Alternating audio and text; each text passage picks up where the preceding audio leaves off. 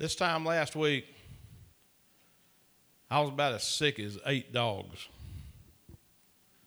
And uh, my dear sister brought me some Phenergan. Praise God for Phenergan. How many of y'all ever took Phenergan? That's some of the best sleep you'll ever get. Boy, you take a whole one, you go into sleepy time down south, I don't mind telling you.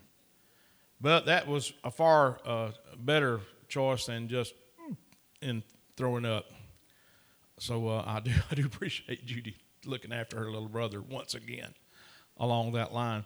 But I said that to say this: that there wasn't a whole lot to do uh, between trips to the to the bathroom, uh, to watch a little TV, and uh, to see the reaction on television to the events in El Paso and the events in Dayton, Ohio. They call these men shooters, and I take exception to that because I'm a shooter. I own firearms. I enjoy shooting them. These men are murderers. That's what these men are. Well, one of them is a were, and the other one is an are. And you have them from both political extremes. The individual in El Paso was a white supremacist. He wrote a manifesto, put it on uh, the internet, and uh, he went after a, uh, a mostly Hispanic uh, group of folks at a Walmart in El Paso, Texas. And after he killed 22, uh, he uh, gives up, throws his gun down, throws his hands up. I give up, I give up. There's the reason why Brother Andy ain't the police, because Brother Andy just shot you. yes, that's why Gary ain't police either. Brother Gary and I would just shot him. I mean, you are. Oh man, sorry about that. Now I'm not making light of this situation. I'm just saying that, that for whatever whatever this man thinks he's going to accomplish by you know not uh, putting a bullet in his own brain, uh, I don't know. But then you have the opposite political spectrum in Dayton, Ohio, where a man who was described as an atheist devil worshiper, and to me that's an oxymoron. If you're a devil worshiper, you're not an atheist if you worship the devil. But uh, he was a Bernie Sanders and Elizabeth Warren supporter. He was from the completely other side of the political spectrum. So we see there's got to be a common denominator here somewhere when individuals of opposite political uh, leanings be, uh, exhibit the same behavior and it's because they're evil. Now, you know, that is a reality that people don't want to uh, accept because it's something you have to deal with no matter where you live. We have to deal with evil men, men, women in Chattooga County. They live here among us. There are people in this county who are capable of going to our Walmart and gunning down as many people as they can before uh, our law enforcement shows up on the scene to uh, stop them one way or the other. They live among us. We live in the presence of evil men. And evil men do evil things. You know why? Because they're evil. Evil has been present in the world since the fall of Adam and Eve. And the presence of evil is predicated upon the presence of sin. Our country does now they, they, they, they, try to put it, well, we need more, it's a mental health issue these folks aren't really to blame. They just they're just crazy. So we need to put them. No, these people are to blame. They're, they're, they are to be held accountable for their actions. Amen. Brother Andy, you pretty, you know, do you uh, believe in the death penalty? Yeah, I do. I believe it's scriptural, and uh, I believe in justice. Amen. So you got these folks. Got one that's a liberal. Got one that's a, a, a, conservative. Got one that's a Trump guy. Got another one that's a Bernie Sanders guy, and they both exhibit the same behavior, and they both murder innocent people. That guy in Dayton killed his own sister. Now, where do you go? To, and here's the thing: drove her to the place, and then when he decided to get out and start shooting everything, he shoots her. You know, if you're looking for logic here, you won't find it. If you're looking for an explanation, go to the Bible. They're evil. They commit evil acts because they're evil men. The psalmist in Psalm 140 and 1, our, our text tonight, deliver me, O Lord, from evil men. preserve me from violent men. This is a situation that mankind has had to deal with, like I said, since the fall of Adam and Eve. Oh, did you see the other guy that killed four people with a knife before they got him? He stabbed four people to death. Now, you haven't heard anybody come out for knife control. This has been labeled as gun violence. What are you going to do about gun violence? The gun ain't the issue, the issue is the person using it. And it is the condition of our society today. We have sown to the wind in the 1960s, and we are reaping the whirlwind in 2019.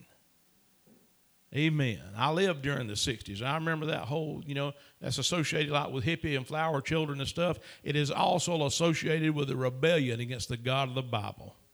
We do not want anything to do with the God of the Bible because the God of the Bible places restrictions on my behavior, and I want to do as I please. I want to look as I please. I want to act as I please. And whatever feels good to me, I want to be able to do it. And I don't want anybody telling me what I can or cannot do. That started in the 60s, and now we reap the whirlwind with the behaviors of men in 2019. Deliver me, O Lord, from evil men. Preserve me from violent men. Proverbs 24 and 1. Do not be envious of evil men, nor desire to be with them. Then in Proverbs 28 and 5, evil men do not understand justice, but those who seek the Lord understand all. Evil men do not understand justice. They're, they, they live according to a completely different set of priorities and rules that they impose upon themselves, or lack of such, I should say. In Acts 17 and 5, listen, but the Jews who were not persuaded, becoming envious, took some of the evil men from the marketplace. So you, we're going all the way back to the book of Acts here where they are described as evil men from the marketplace and gathering a mob. If you thought this Antifa deal was just, you know, something recent, it isn't. Evil men have been gathering, gathering in a mob for centuries. Have you ever noticed why, why ain't they no Antifa uh, demonstration here in Summerville. You don't see one here. There ain't one in Lafayette. I ain't heard of one in Fort Payne, Alabama. You know why? Because they know if they come down here with that, that mess, somebody's going to put a knot on somebody's head. There are some folks who've been conditioned just to roll over and take it, but there's others of us, especially who live in the blessed South, that says, You ain't going to beat on me with that stick. Not without paying the consequences for it. So there have always been evil men, and they've always gathered in a mob and it says, Set all the city in an uproar and attack the house of Jason and sought to bring them out to the people. My point here being that the evil men were there, they were in the marketplace, they were gathered together, they organized, they committed violence and mayhem, and they do that. Has anyone ever watched some of the video of, of the Antifa protesters? Especially that one where they're beating on that building? How many of y'all can tell that's a woman at the end of that building trying to beat on that window? She never did get it broke. But bless her little pea picking heart, she tried her best. And I've seen that thing on several times, and I get tickled when I do because I keep thinking, if that woman was still there trying to beat that window, she never would, never got it broke till now. And they're setting stuff on fire, and you know, and then attacking folks and and uh, perpetuating harm on people. This is nothing new. I've said all that to bring us to this point. This is nothing new. This behavior is nothing new. It has been with men since men were. Cain killed his brother Abel. And he did it because of sin. Amen. Now, in 2 Timothy 3 and 13, here's the prophecy for us. This is the day in which we're living. But evil men and impostors will grow worse and worse, deceiving and being deceived. What does the Bible teach us? Not to be shocked by these events, but to understand that evil men and impostors will grow worse and worse. It's not going to get any better until the Lord comes. It is just a scriptural fact. We are going to have to deal with the conduct of evil men, regardless of what instrument is in their hand that enables them to perform their evil deeds. It's with us. We're going to have to deal with it until Jesus comes. Now, as I shared with you, even I'm going somewhere, hang on. Evil men and women commit evil deeds. Women are not left out. These are evil women. Electric Light Orchestra wrote a whole song about it. Evil woman. Some of you are as old as I am, remember that. They're evil women. There are women, there's some women, now none of y'all are here. Every woman in this sanctuary is just as sweet as sweet tea and peanuts. But there's some women I've known over that'll uh, cut you in your sleep, would shoot you, what you laughing at, Marty? Would shoot you in a heartbeat. Amen. Evil men and women commit evil deeds. But here's the thing when we listen to the news, here are the proposed remedies. Well, we need new laws. Legislation cannot remove evil. What the man did in El Paso was against the law. What the man did in Dayton was against the law. The fellow that stabbed them four people to death, he, he broke the law when he did it. Evil men do not care what laws we put on the books because they intend to break them without regret. Well, it's a, it's a question of education. Education cannot remove evil. These folks went to school. These folks received an education. We've just, it's just a historical fact. Well, if we can just educate, we can learn them better. You can't learn an evil man better because it's not a question of his intellect, it's a question of his DNA. It's in his genetic code, it's in his flesh. He is who he is because that's what he is. Only the regenerating power of the gospel of Jesus Christ can change the heart or the flesh of mankind. I'm gonna, and I didn't get this out of a book, folks. All right, this came straight from the Lord. Only the regenerating power of the gospel of Christ, Jesus Christ, can change the heart of mankind and of evil men. The solution to this problem is not a legislative one. The solution to this problem is not an educational one. The solution to this problem is a spiritual one. And the Lord has set Himself to solve it. We are going to enter a kingdom where no sin exists. We are going to enter a kingdom devoid of evil men. There will be no evil men in the kingdom of God. As the old song says, and the Achans will be busy far away. Hallelujah.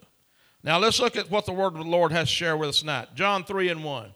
And all this is familiar scripture. I ain't going to share anything, no new revelation with you tonight. There was a man of the Pharisees named Nicodemus, a ruler of the Jews. This man came to Jesus by night and said to him, Rabbi, we know that you are a teacher come from God, for no one can do these signs that you do unless God is with him. Jesus answered and said to him, Most assuredly I say to you, unless one is born again, he cannot see the kingdom of God. Nicodemus said to him, How can a man be born when he is old? Can he enter a second time into his mother's womb and be born? Jesus answered, Most assuredly I say to you, unless one is born of water and the Spirit, he cannot enter the kingdom of God. That which is born of the flesh is flesh, and that which is born of the Spirit is spirit. Do not marvel that I said to you, You must be born again. Well, what does that mean in this context? Put it this way you can be born again. Anybody can be born again. It's not a question of turning over a new leaf, it's a question of getting a brand new book. It's not a question of a change of mind, it is a question of a change of heart. It is a question of a spiritual DNA superseding physical DNA. Hallelujah.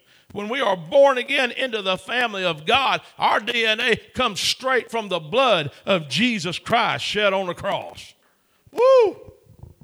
And when that happens, praise God, everything changes. Brother Andy, are you telling me these evil, wicked men who perform these awful acts, that there was a possibility for them? I stand flat footed and tell you that any man and every man, you can be born again.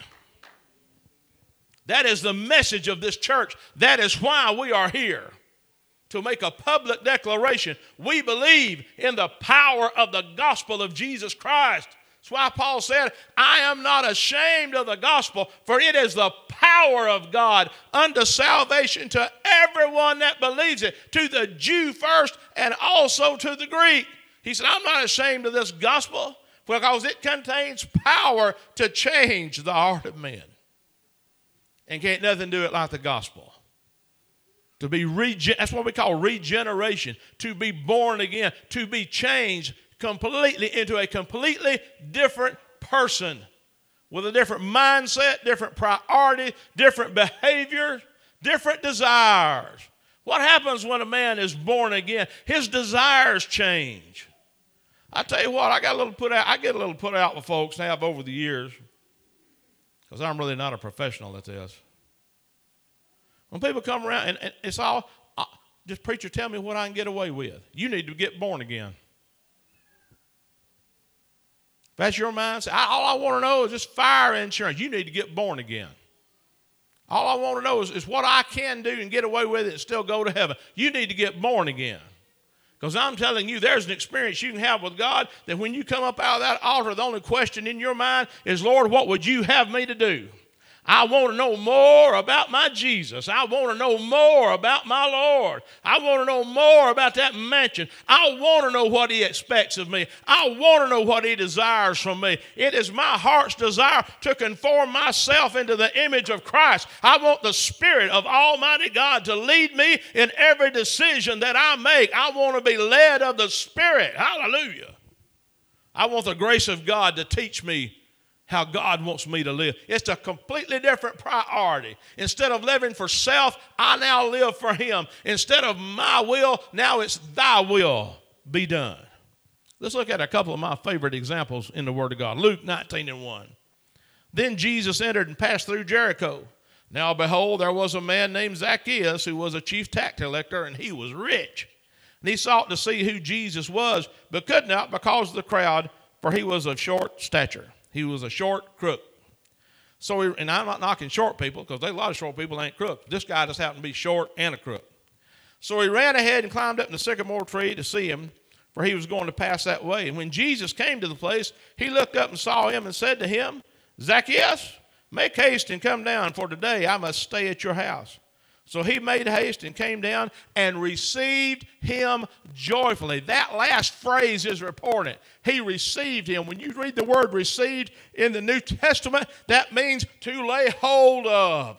Zacchaeus come down to that, that tree and he laid hold of Jesus Christ spiritually. Hallelujah. In his mind, he had made up his mind that I'm going to follow him. He had made up his mind to believe what he had heard about this man. This not any ordinary rabbi. This man is the Son of God. He received him, laid hold of him joyfully. I've never read it anywhere or talked to anyone who said, I received Christ, and there was no joy involved. There's always joy involved when you lay hold of the Lord.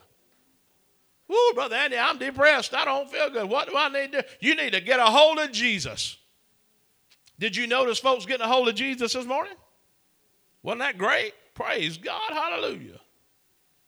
But when they saw it, they all complained, saying, He is going to be a guest with a man who's a sinner. He went to eat supper at a casino. That's another message. Then Zacchaeus stood and said to the Lord, Look, Lord, I give half of my goods to the poor, and if I've taken anything from anyone by false accusation, I restore fourfold. What happened to Zacchaeus between the time he skinnied up that tree and he skinnied down that tree? He got himself born again. It was a different man who climbed down out of that tree than climbed up into that tree. And the difference in that man was the presence of Jesus Christ and his acknowledgement of who he was. And Jesus said to him, Today salvation has come to this house because he also was a son of Abraham. For the Son of Man has come to seek and to save that which was lost. Zacchaeus got born. That's awful grammar, but it's good preaching. Zacchaeus got himself born again, and when he did, everything changed. What happened to this man? He went from worshiping money to worshiping Jesus. Instead of money being the most important object in his life, Jesus Christ becomes the most important person in his life.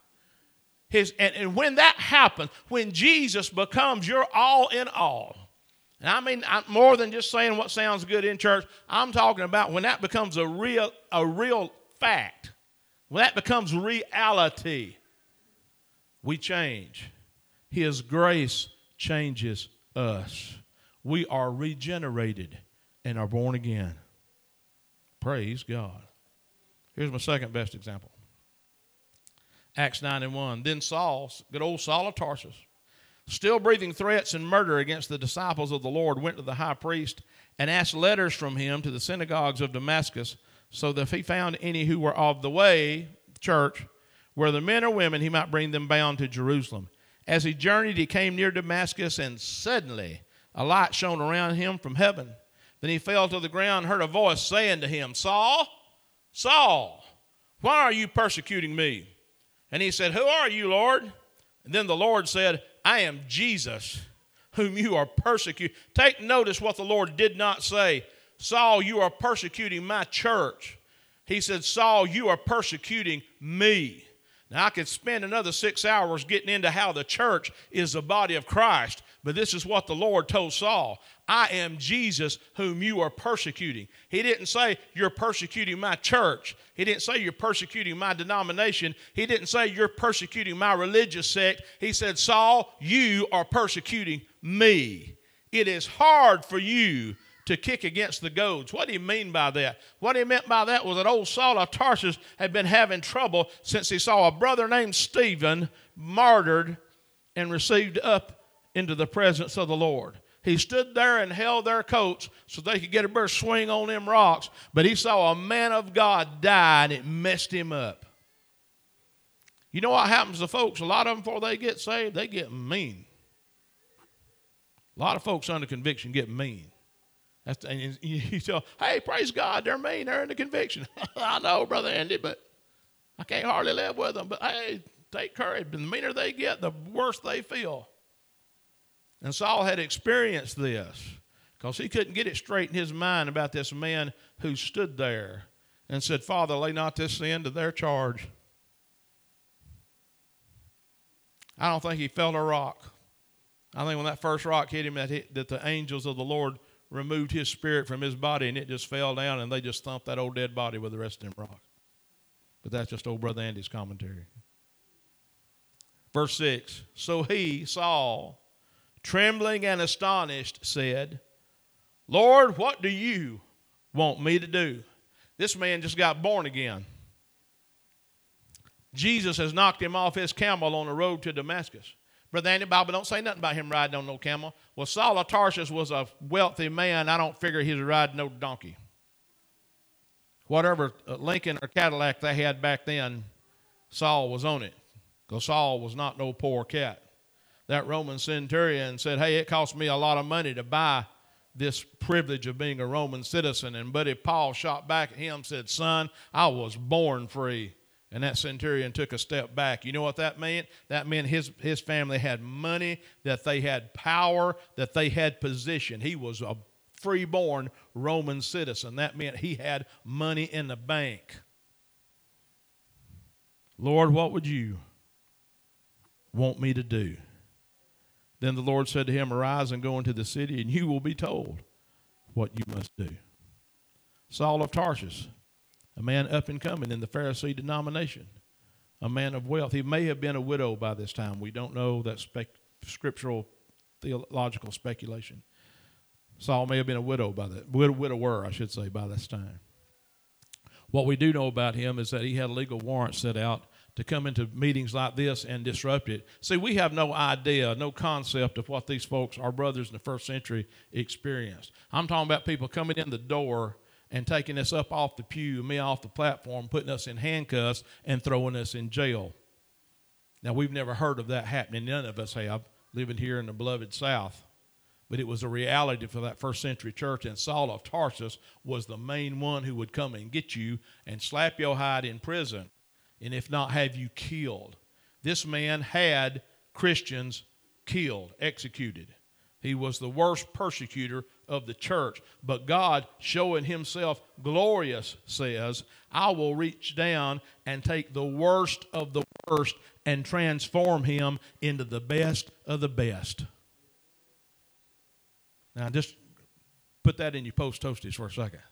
I will reach down to the man who is the greatest persecutor of the church, and I will transform him into the greatest of the apostles of the church. I'll take this same man, and through the Holy Spirit, he will pen the majority of the New Testament. I'll take this same man, and I'll do a work in him in all these cities where he's gone to persecute the church. Now he is going to preach the gospel, and Christians are rightfully wary of that. Man, I don't know. I heard his preaching. What? Who? Saul? Yeah, man, I heard Saul of Tarsus was preaching. Man, he ain't preaching. he got my uncle last year. He got two of my cousins. He got my Aunt Versi. I heard he's preaching. He can't be preaching. Well, that's the meanest, that's the meanest white man ever rode a camel. He's preaching. I heard he's preaching. You want to come hear him? Can you imagine how they felt? What are you saying, Brother Andy? I'm saying there's power in the presence of the Lord to change a man, woman, boy, or girl instantly in a moment, in the twinkling of an eye. I'm telling you, there is power in the gospel of Jesus Christ. There is power in the, in the regenerating presence of God's Holy Spirit, that there is power to change that person instantly. That is the message that we preach. You cannot legislate evil out of a man. You can't educate it out of a man. The only hope for evil mankind is the gospel of Jesus Christ, where it contains the power to be born again into a completely new person, justified, just as if they had never sinned ever. Hallelujah. Now let's look on to what Paul told Timothy what we are to do between now and the time, for the next 30 years, between now and the time the Lord comes back. 2 Timothy 3, kicking up at 14. But you must continue in the things which you have learned and been assured of, knowing from whom you have learned them, and that from childhood you have known the Holy Scriptures, which are able to make you wise for salvation through faith which is in Christ Jesus. All Scripture is given by inspiration of God and is profitable for doctrine, for reproof, for correction, for instruction in righteousness, that the man of God may be complete, thoroughly equipped for every good work. What is the Lord's message to us on our 30th birthday? We must continue in the things which we have learned. We must continue in that which we know is right.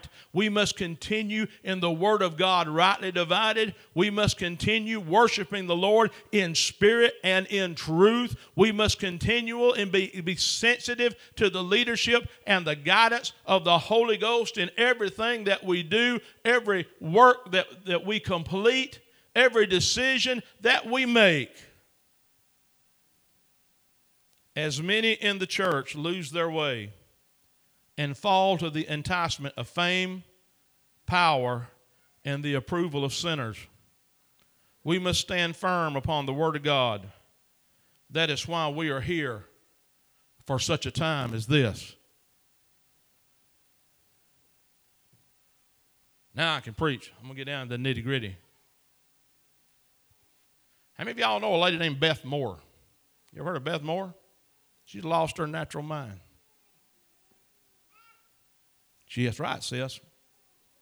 That's my, that's my best support. People don't know that. That baby right there. Brother, how can you say that? She's world famous. She got books on Christian Book Distributor uh, catalog that thick. Beth Moore this, Beth Moore that. And I've, I, I don't know anything about her teaching or nothing. All I'm telling you is that she has come out and said, you know, I have evolved or I have changed in my thinking concerning the LGBTQ, FBI, CIA, IRS, whatever letters are left. Let me get serious with you. You don't change what the Word of God has to say. And when that Bible says abomination, God ain't joking. If you could, if you could speak with the former citizens of Sodom and Gomorrah, they could tell you that God ain't joking. Now, I don't judge this woman. I'm not her judge. I'm just saying that's what she's come out and said. And as a minister of the gospel, I got to stand up and say, Lady, I'm sorry, but you're wrong. T.D. Jakes, I'm evolving on my views concerning homosexuality. You lost it, man. You lost it. Why? Because there is an enticement. We want sinners to love us. If only we get sinners to love us, Brother Andy. Get them sinners to love us. Sinners don't love us, sinners ain't going to love us. We make sinners uncomfortable. When we get to the place that sinners are comfortable around us, we in trouble. I told you this morning, I watched on Facebook. Mark Williams, pastor North Cleveland Church of God. They blacked out North Cleveland.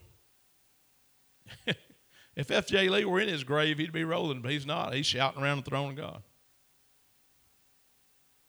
Former general overseer, Church of God. Smart guy, educated man, outstanding Bible teacher. Man, they tell me up and down. He said, I have watched my last young person leave North Cleveland because we refuse to give in to the way things are going now. We, we are refusing to give in to the new way. We are refusing, you know, because we, we have, uh, we have a, a traditional issue with like smoke machines and blacking everything out and a light show and all this other whiz bang. You know why it come down to that? Where's the Holy Ghost? Where's the Holy Ghost? Church of God wasn't built on a light show and a smoke machine. God raised up the Church of God because of the Holy Ghost. People came to Church of God meetings because of the Holy Ghost. People came to hear J.W. Buckalew not because he was pretty, uh, or he had holes in the bottom of his shoes. They came because of the Holy Ghost. They became because the Spirit of God anointed the Word of God, and they had an experience unlike anything else. We see we, we, we, don't, we don't go back to the historical record. Buckalew is in Gadsden, and they put up a carnival across the street. A carnival with rides, a carnival, cotton candy, all this other stuff that put me in the hospital if I ate it. That's right. Across the street, they put up a carnival. Oh, my God, I feel a listen. Put up a carnival across the street from the tent, and they shut the carnival down because nobody's going. Why are they going to the tent? To hear this crazy man from Trion, Georgia, get up behind an old wooden pulpit and preach the gospel of Jesus Christ because the Holy Ghost was there. Amen. You can't take his place. Don't come up to me and say, we need to do this or that. Nothing takes his place. I am not willing to trade him for nothing else. Oh, preacher, don't you know if you do this or that, or you get or you get this money, if you black your your building out and and you know you get your praise team uh, uh, worship and you get that smoke and them lights twitching all that, how many people you can keep it, Doc? I'll take the Spirit of God and four or five people. Hallelujah! I am not willing to trade Him for any device that will draw a crowd in. What good have I done them if I did? What good have I done them if I did? Will they experience conviction of sin? Oh, no. We can't offend nobody. This gospel is offensive. This gospel declares that you're lost. You were born lost. You were raised lost. And you're lost. And if you don't get right with God, you're going to die. This body will and your spirit is going to inhabit the infernal region. In other words, when you die, two demons are going to come pick you up and escort you to the presence of hell itself, and it is over for you, friend. People don't want to hear that. you offend me. You, you're raining on my parade. You're telling me that I can't do this and go to heaven, and I can't do that and go to heaven, and I can't do the other and go to heaven. I'm telling you, you can't do what that Bible says you can't do and go to heaven. Hallelujah. But people don't, oh, brother, you can't do that. You'll offend folks. They may leave. They may leave. But I got one goal in mind, beloved. I'm going to stand before Jesus and lift up hands, and no man's blood's going to be on them. That's my goal. I want to see people born again into the kingdom of God because that's the only hope they got. Because the enemy is on a rampage in that world. And there are people who are living or existing, I should say, without the protection of the shed blood of Christ on them, and they are susceptible. Oh, but Brother Andy, we got a psychological profile these folks. They're loners, they're outcasts, and this other stuff. And I've been around kids like that. I understand that. But what I'm saying is that there's hope for them. I'm telling you, the grace of God can reach down to a kid that's got himself all messed up. I mean, he's all messed up. He's on the internet on these places. He's playing these games. He's got his mind full of garbage, and he's all messed up. He is a loner. He shuns society. He stays in the basement. You know, if mom and dad don't know, you know, really that much about, about what he does. And he just lives in his own little world. I have good news tonight. There's power in the gospel of Jesus. And the grace of God can reach down to where this kid lives and touch him and change him forever. I'm telling you that the gospel of Jesus Christ is able to make a change. Hallelujah. And the Word of God declares, and such were some were you. Isn't that what the apostle said? Who's he talking to? He ain't talking to the Kiwanis Club, he talking to the church. And such were some of you. But something happened. You've been born again. You've been regenerated. Woo-hoo! You've been justified. You've been sanctified. You've been baptized in the Holy Ghost. Praise God. You've committed yourself to serve the Lord Jesus Christ with everything you got to serve Him with. Your whole life has changed. Every priority, every decision that you make has now changed because of Him. Zacchaeus was a wee little old crook, and a wee little old crook was he until he met Jesus and got his heart right with God and was born again and said, I don't worship money anymore threw it to the wind. Bible said he was rich. Society would say he became poor because he did that. Ask Zacchaeus today if he made the right decision. Whatever happened to that old boy anyway? He died. Old Zacchaeus died, dead as a hammer. They buried his body. You know what happened when he died? The angels of the Lord came down and brought him. Hallelujah. Now, we don't know if he decided which side of Calvary he died on. But if he died on this side, they took him to Abraham's bosom. But if he died on the other side, he went straight to the gates. Praise God.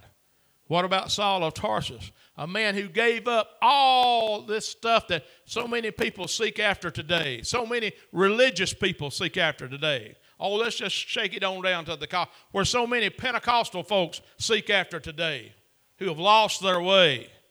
I'm ready to be offered up. I'm ready to be poured out like a drink offering. I'm ready to be offered. My time is at hand, Timothy. I'm good to go. There ain't nothing in this world I, I, that I care to hang on to. Because you see, I know a man who was caught up. I know a man who saw things it is unlawful for him to repeat what he saw. I know where I'm going. I know what my future holds. And because I no longer fear death, praise God, I'll welcome it. I'm ready to be offered up as a sacrifice. Hallelujah. I've, I've run the race. I've finished the course. I have kept the faith. What happened to this guy who had everything to look forward to? He went from riding a camel probably to walking. Going, man, I wish I had a camel. But he's walking around with the gospel because he was changed. And that's why we're here. We're not here to go with the flow. We're not here to float with the trend. We are here to be who we are. We are here to continue in that which we have learned. We are here to continue in that which we know is right and that which we know works. What happened this morning? Who is the Lord that on the 30th birthday of this congregation, with all that stuff I had ready, I mean, I was going to recognize people. I was going to kind of, we was going to do a little dance through the history of the church and all this with everything old brother Andy had prepared. And I was ready to go with all that. That the Holy Ghost would say, Happy birthday, children.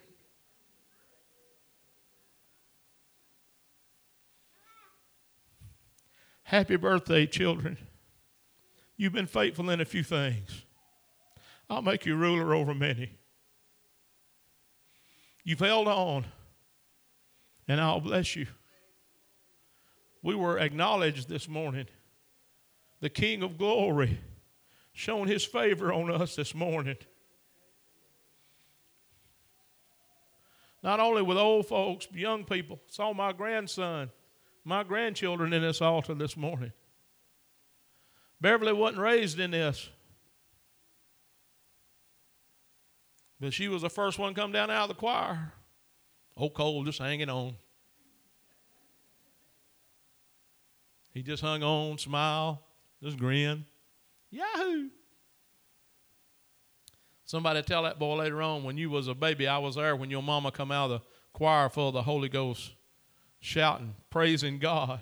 You were riding her hip, son. That's a testimony right there. I know we got four. I got my testimony is a pit testimony. I was down in the middle of the pit and the Lord pulled me out. That's a pretty good testimony. You know what the better testimony is? I cannot remember a day in my life when I did not serve the Lord. My earliest memories are in the house of God.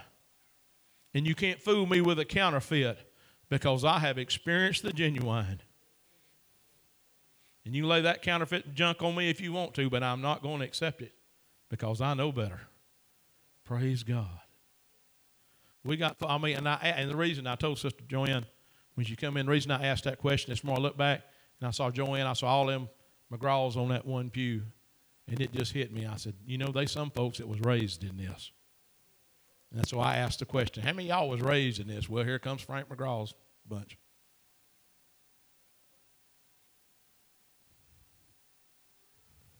There's Frank McGraw's bunch. Man of God, pray like it's singing. I ain't never heard anybody pray like Frank McGraw pray. I'd stop, I'd hush, just listen to him pray. Down on his knees. Everything he had, all his strength, was in that prayer. He wasn't distracted by anything else. And this morning, his children are in the house of God. There's a reason for that, folks. Let us continue in the things which we have learned. Let us press on until the coming of the Lord. Because there ain't nothing worth trading what the Lord has done for us. I mean, I ain't. I'll be uh, just as upfront. I'm on a hush. I'm not interested in being the most famous preacher in the world. I'm not interested in people saying, hey, don't you pastor the biggest church in Chattahoochee County just for pastoring the biggest church in Chattahoochee County. I ain't interested in that fame, that stuff at all. I'm interested in the salvation of souls. You know, we, we don't know which angry young man is going to come in this house and somebody going to get loose. Somebody just going to say, I'm just going to obey God. And it may not make sense to anybody else, but I'm just the Lord told me to do that, and I'm going to do it. I'm just going to obey God. And we'll never know who that angry young man might be, but all of a sudden he is confronted with the reality of God Almighty. And the Spirit of God takes the gospel and puts it right between his eyes. He says, Boy, this is the truth. And he says, Yes, Lord. What would you have me do? And history's changed. You know what would have happened if that fella in El Paso had got saved? we wouldn't be talking about El Paso today. That boy up in Dayton had gotten saved the week before.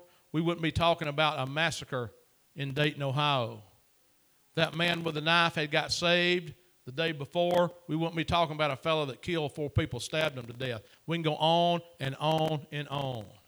The only hope for lost mankind is Jesus Christ and the power of his gospel to change a life. Stand with me all over the house. He's through with me.